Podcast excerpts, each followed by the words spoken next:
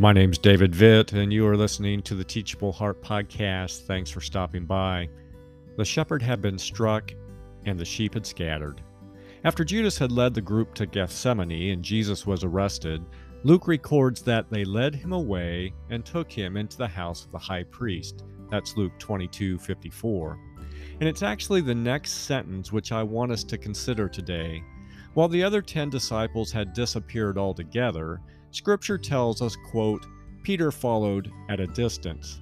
That's verse 54b of Luke 22. Sadly, it's in the next few verses that Peter proceeded to deny Jesus three times. He was curious, but he didn't want to get too close. And he certainly didn't want to be counted among those who followed Christ, at least in that moment. So Peter became a marginal Christian.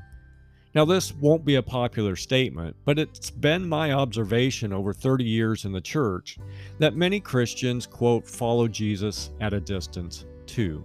And we do it for many of the same, same reasons. We don't want to abandon Christ altogether, but we don't want to stand out from the crowd either. We claim to be Christians, but we don't want to be counted among the quote, Jesus freaks. Whatever we say, whatever we do, we want to play it safe. We want to live primarily like the world, with a little bit of Jesus sprinkled on top for good measure.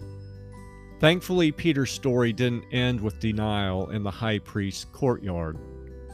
A few days later, he had an amazing encounter with the risen Lord, an encounter which would forever change Peter's life. On the shores of the Sea of Galilee, Christ reinstated Peter and commissioned him to care for God's flock. Peter lived out the rest of his days serving the church, and he died for the Christ, Christ he had once followed at a distance. So, how about you? Are you walking closely with Christ, or are you marginally following him from a distance? If so, why not close the gap beginning today. Until next time, keep the heart teachable.